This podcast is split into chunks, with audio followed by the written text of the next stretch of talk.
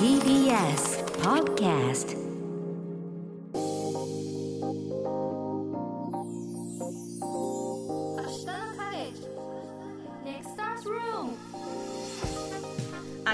ッジお届けしているのはキニマンス塚本二希とサイエンスエンターテイナーの五十嵐美希です。はいここからの時間はネクスターズルームあらゆる分野の若きチェンジメーカーをご紹介します。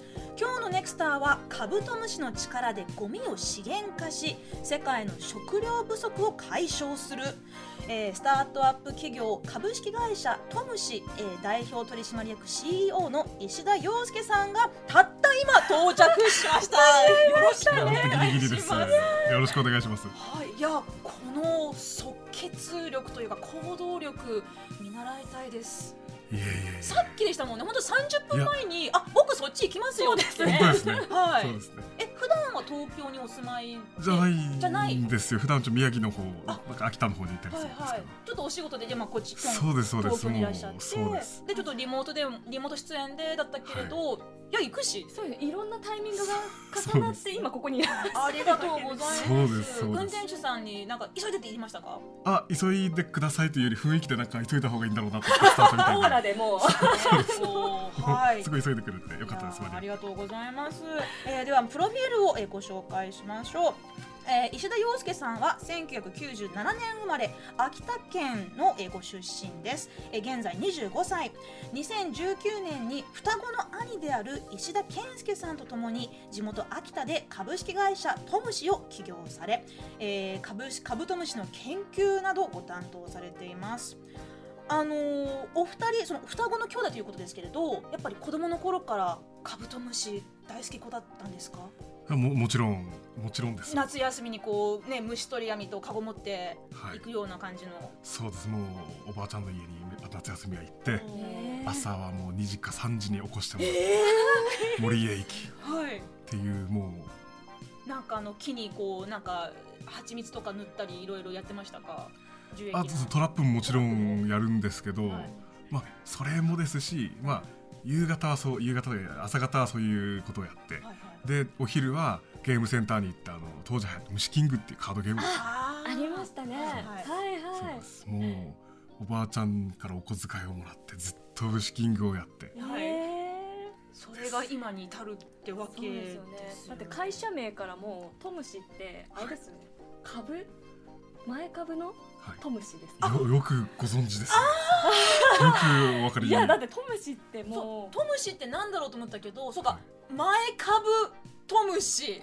だから株と合わせることでそうです。カブトムシになるってことですね。そうです。ですもごい。あの以前の会社の名前は株式会社リセットマラソンだったそうですけど、これはどういう意味がこれはですねもう当時一社目実は渋谷で一回起業してるんですけど、はい。これ大失敗してうんもう金もそこを尽きても行くとこあてもないなって言って秋田に戻ったんですよ、はい。で当初はもうカブトムシでまさか自分がビジネスやると思ってないのでもう我々も一に原点に帰っていや失敗なんてあるんだから、何回も成功するまで繰り返せばいいじゃないかっていうので当時当時それも僕らスマホゲームにはやっててはハマっててスマホゲームってあのリセマラっつってあのいいキャラが出るまでリセットして繰り返すっていうのはいはい、まあ事業もそういうものじゃないのっていうので最初そういう名前でやって、ね七転び八起きどころじゃねえなっていう。そうですも1万回転んでも1万1回目起きるぞっていそうです。まあそれでまあもともといろんな事業をやりながら、はい。その傍らカブトムシをやってたらカブトムシはどうやらものすごい可能性があるぞっていうので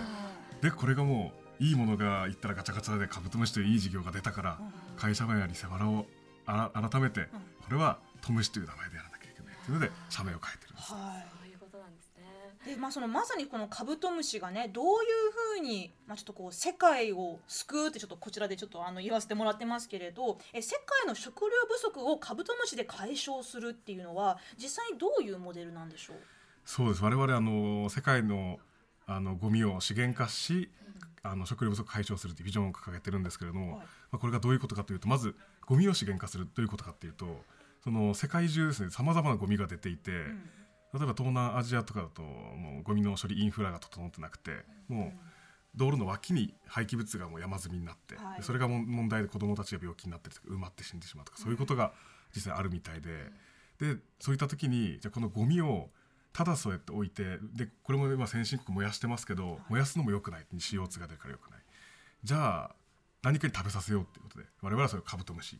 でカブトムシがそのゴミを食べる。そうするとそのか食べて育ったカブトムシはタンパク源になるんですね。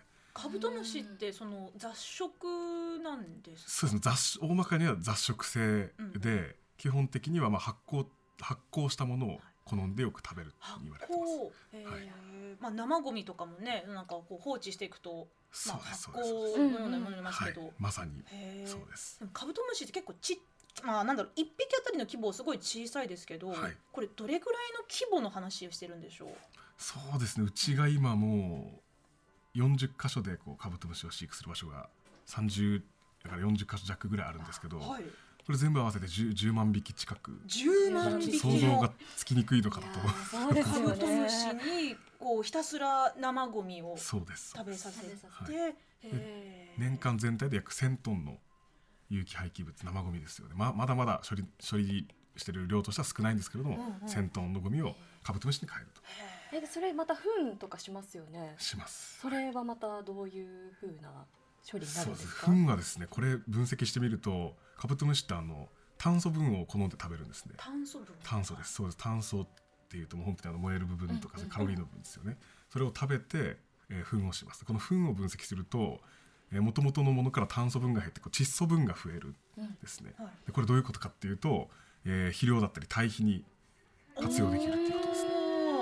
なんかまさに映画の「オデッセイ」みたいななんかああ火星のやつ。もう火星はいはい。でサバイブしなきゃいけない時に、こう人間のこういらないとされるものを肥料にして、じゃがいもを作るっているものとしてじゃあその食料をまた作るっていうだその循環がまたできるっていう、なんか気の遠くなるようなうん。規模というか、そのさっき10万糞になってしまいますね。半分が半分。はい。へえでそれをまた肥料にしてそうです。巡回させていく、はい。えすごい。いやーすごいですよね。だそれはあれですか？なんか研究をしてそれができるようになったのか元からできることだったのかっていう。そうですね。もともとのポテンシャルはもちろんあったんですけど、はい。これを我々は研究をしてえ改良に重ねてというもと。もとはカブトムシの生産販売からスタートしたっていうふうにちょっと伺ったんですけれど、はい。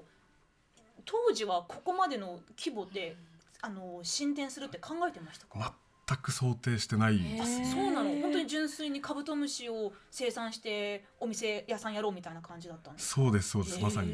餌も廃棄物を使うどころか当時はもう買ってうん。餌を買ってもうキロあたりいくらっていうのを買って、はい。じゃあもう経費をかけて育てるっていう。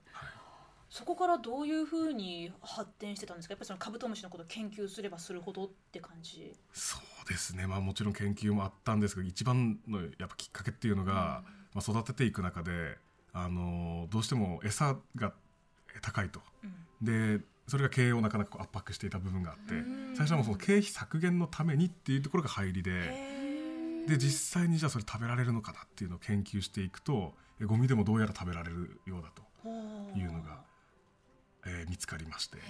でそこからですよね。そこから今の今の研究に至るっていうような。すごい。だからまさにご自身がそのけある種研究者となりつつでそれでまあ持続可能な事業としてもやるっていう、まあ、いわゆるその産学連携じゃないですけど、そういうやり方を今もされてるってことですよね。そうですね。僕自身はもう研大学とかも全部文系で全くそういう理系のあれはないんですけど、はいもうとにかくカブトムシが好きでも研究してたというよりはもう好きでただ育ててた。本当にね好きなものってもう何時間でも没頭できるしなんかお勉強とかお仕事っていう感じないですもんね。そうですそうです。まあ、ただこれが今度ちゃんとビジネスとしてやるときは、え科学的根拠がとかっていうのをちょっと求めていかないといけないのでそこの部分でまさにその産学連携で国立大学の先生微生微生物の専門の先生とはい。昆虫類の専門の先生と一緒に、えーお手伝いをいただいて開発をさらに進めているということですね。すごいじゃあゆくゆくはこう先ほどもあの例えば発展途上国のねお話もありましたけれどこうもう世界各地でこうカブトムシをあの育てて生ゴミを食べさせてでそこから糞を肥料にするっていうそういった循環サイクルのモデルをどんどん広げていこうっていうビジョンですか？まさにそうです。もう世界ですよね、はい。日本はもう今40カ所に作って、ある程度のゴミを分解し始めて、これはあと世界ですよね。あと僕個人としてもカブトムシの文化っていうのは日本初発祥の文化なんです。カブトムシを飼育するっていうものはあえそうなんーですよ。ー日本以外でカブトムシが生息してる地域ってあまりないんですいえ生息自体は世界各地で生息自体はされているんですけども、それを飼育してペットとして飼うっていうのは日本発祥の文な化そうなんだ。そうなんですね。でも確かによく考えてみたらなんであんなに夏休みになるとねこそうカブトムシ確のなんか自由研究とか、はいはい。私もあの見よう見まねであの、うん。あ網とカゴ持ってあ。なんか走林の中こう走り回ってたんですけど なんかこうなんか「えいえい!」ってやってればなんか捕まるかなって捕まんなかったんですけど当然。うん。結構技術いりますもんねあれ。そうですそうでも最初はやっぱ難しいところもありますよね、知らなかった。やっぱ日本オリジナル文化。そうですね。じゃあ本当に日本初の本当バイオスタートアップ企業に本当これからなっていくっていうことですよね。日本初ではい。世界で活躍できる事業だと僕は思っていて、まあ、日本だからこそ生まれたこの会社でもありますし、カブトムシって世界にどれぐらい種類あるんですか？そうですね。細かいものを全て入れて1200から1300いる,、いると言われてますよね。で毎年いろんな新種が出てきたりとか、はいはい。まあ、個人的にはやっぱテンションがありますよね。新しい種類がブラジルから見つかったとかって言うと、わあすごいなって買いたくなっちゃうんですけどすものすごい値段するので、カブトムシオタク心になんか火がついてしまうんですね。そうなんですよ。だもうそれぞれ飼育が難しいんですよ。もう種類によって全然違うんですよ、寿命っていうのもみんなもう全部違います。違う。からこそ面白くて、違うからこそさまざまなものに応用ができると思ってるんですね、うん。食べるものも全部違うので処理できるゴミもまた種類によって変わってくるんですよ。このあのカブトムシなんでしょうそのまあいえっとい育成っていうかそのカブトムシえービジネスっていうのは例えばその、まあ、すごく小規模でもできると思うんですよ。そのまあ1匹あたりのなんかこうカゴとかケースに入れてでなんかこう部屋一つ分でもね何十匹何百匹で買えると思いますけどこういうのって個人でも何かこう参入できるような産業になっていくと思いますか？そうですね。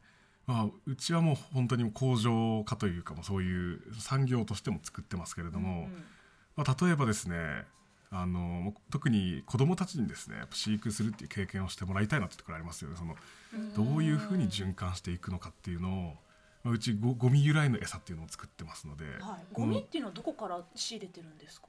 そうですね。もう、まあ、うちがよく扱ってるものでいうと農業残渣と、えー畜産のゴミ。で、はい。この2つでまあ詳しく説明すると農業残渣っていうのは一番多いのはやっぱキノコの廃廃棄。キノコを育て終わった後に廃、まあ、菌床というものからキノコが生えてくるんですね、まあ木の棒みたいな金金ですよね。金のゆ床。そうです。金のとこ金ってそうです。金床、はいはい。でこれがものすごい量廃棄が出るんですよ。でこれももう参拝になってしまうので。廃棄するのにもお金がかかるそうですそうです。かまあもともと農家さんはやっぱ処理にお金かけられないので昔はもう本当山に捨てるとかだったんだけどうん。だんだんやっぱえー個人の規模が大きくなってきてゴミ出す量も増えて問題になってきてこれを我々はカブトムシで分解してあげようっていうのと畜糞ですよね。畜産糞尿そういったものをそれも処理が課題になっているのでカブトムシの餌にして解決しようっていうことをやってますね。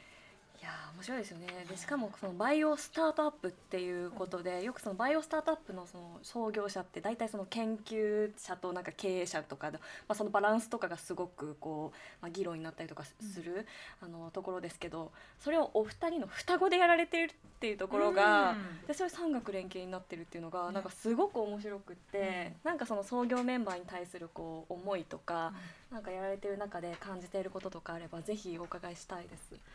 そうですね。実は一卵性の双子でその僕が弟の方で、兄の方で、まあ、性格も真反対でうちの兄はものすごくしっかりしててはい。もう優等生タイプでえー。僕はあの高校も大学も中退になってるんですけど中退してしまってるんですけどやっぱそれだけと特色が違ってですね僕はもう本当にもう夢中になってしまうそれにこうずっとこうでもそれがカブトムシだったんですけどやっぱそうなるとやっぱより経営をちゃんとやっていかなければいけなくてでこの経営の部分やっぱり兄がもう本当にすごく優秀なんですよ。もう本当に同じ DNA かと思うぐらい 本当支え合いながらですよね本当です。か、実はうちの母親も双子なんですけど、はいでもねなんかそういうふうにちょっとやっぱ性格違う部分とかもあったりするので、そこがいいバランスになってきっと事業としてもすごく回っている、経済としても回しているっていうところになるのかなと、はい、お兄さんの健介さんが COO で陽介さんが CEO っていうことだそうですけど、じゃあ陽介さん主に何担当って感じなんですか？僕はもう本当にカブトムシのそういう研究だとか、はい。データを取ってとかっていうのをやるんですけどもううちの兄の方はどちらかというと裏方の仕事だとかも,、もう事業計画書くのもうちの兄ですしもうものすごいそういう経営っていう部分でもう兄がいなければもうただのこうカブトムシ好きで終わっていたかもしれない。はあー。あ、まあ、お店屋さんでね終わってた今ではあのふるさと納税でも、はい。あのカブトムシが、まあ、なんですかその、まあ、もらえるとか買えるっていうはい。システムがあるそうですけど、はい。ヘラクレスオオカブトムシっていう、はいはい。まあ、私でも知ってる、うん。あのすごいもうカブトムシの王様ってやつはい、ですよね。かっこいいん。ですよね。はい、はい。5万円っていうちょっと値札がありましたけれど。本当そうですよ。でもすごい高値で取引されます高いよね。んですよね。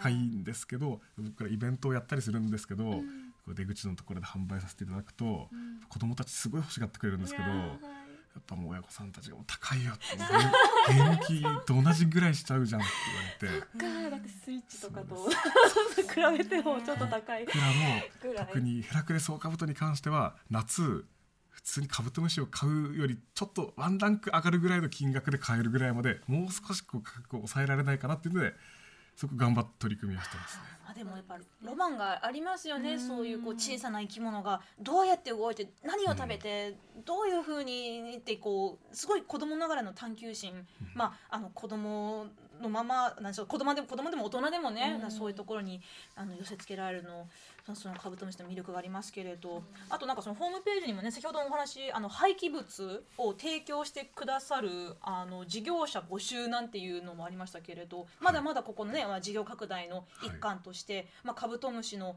まあ、ご飯餌になる産、えっとまあ、廃棄物。どういうものがなんだろう募集というかどういう廃棄物が好ましいんですね、かこの募集もですねものすごいたくさんお問い合わせいただいてですね。そうなんですね。でも本当に食べられるものから食べられないものとかやってみると意外と分かったりするんです、はい。まあ、特に中に入ってる菌が影響してたりとかもすることがあってそういうのもあるんですけど、まあ、大大抵のものは食べられるんですね。なんでもうこれって食べれるのみたいなのがあったらぜひここからお問い合わせいただいたら特にあの分析費用とかうちいただいてるわけではないので、そのもう僕らも興味がそこあるので、いやこんなものできませんかって来たらもうとりあえずうちとしても一回やってみたいですっていうのでそれでもう分析してみるんですよね。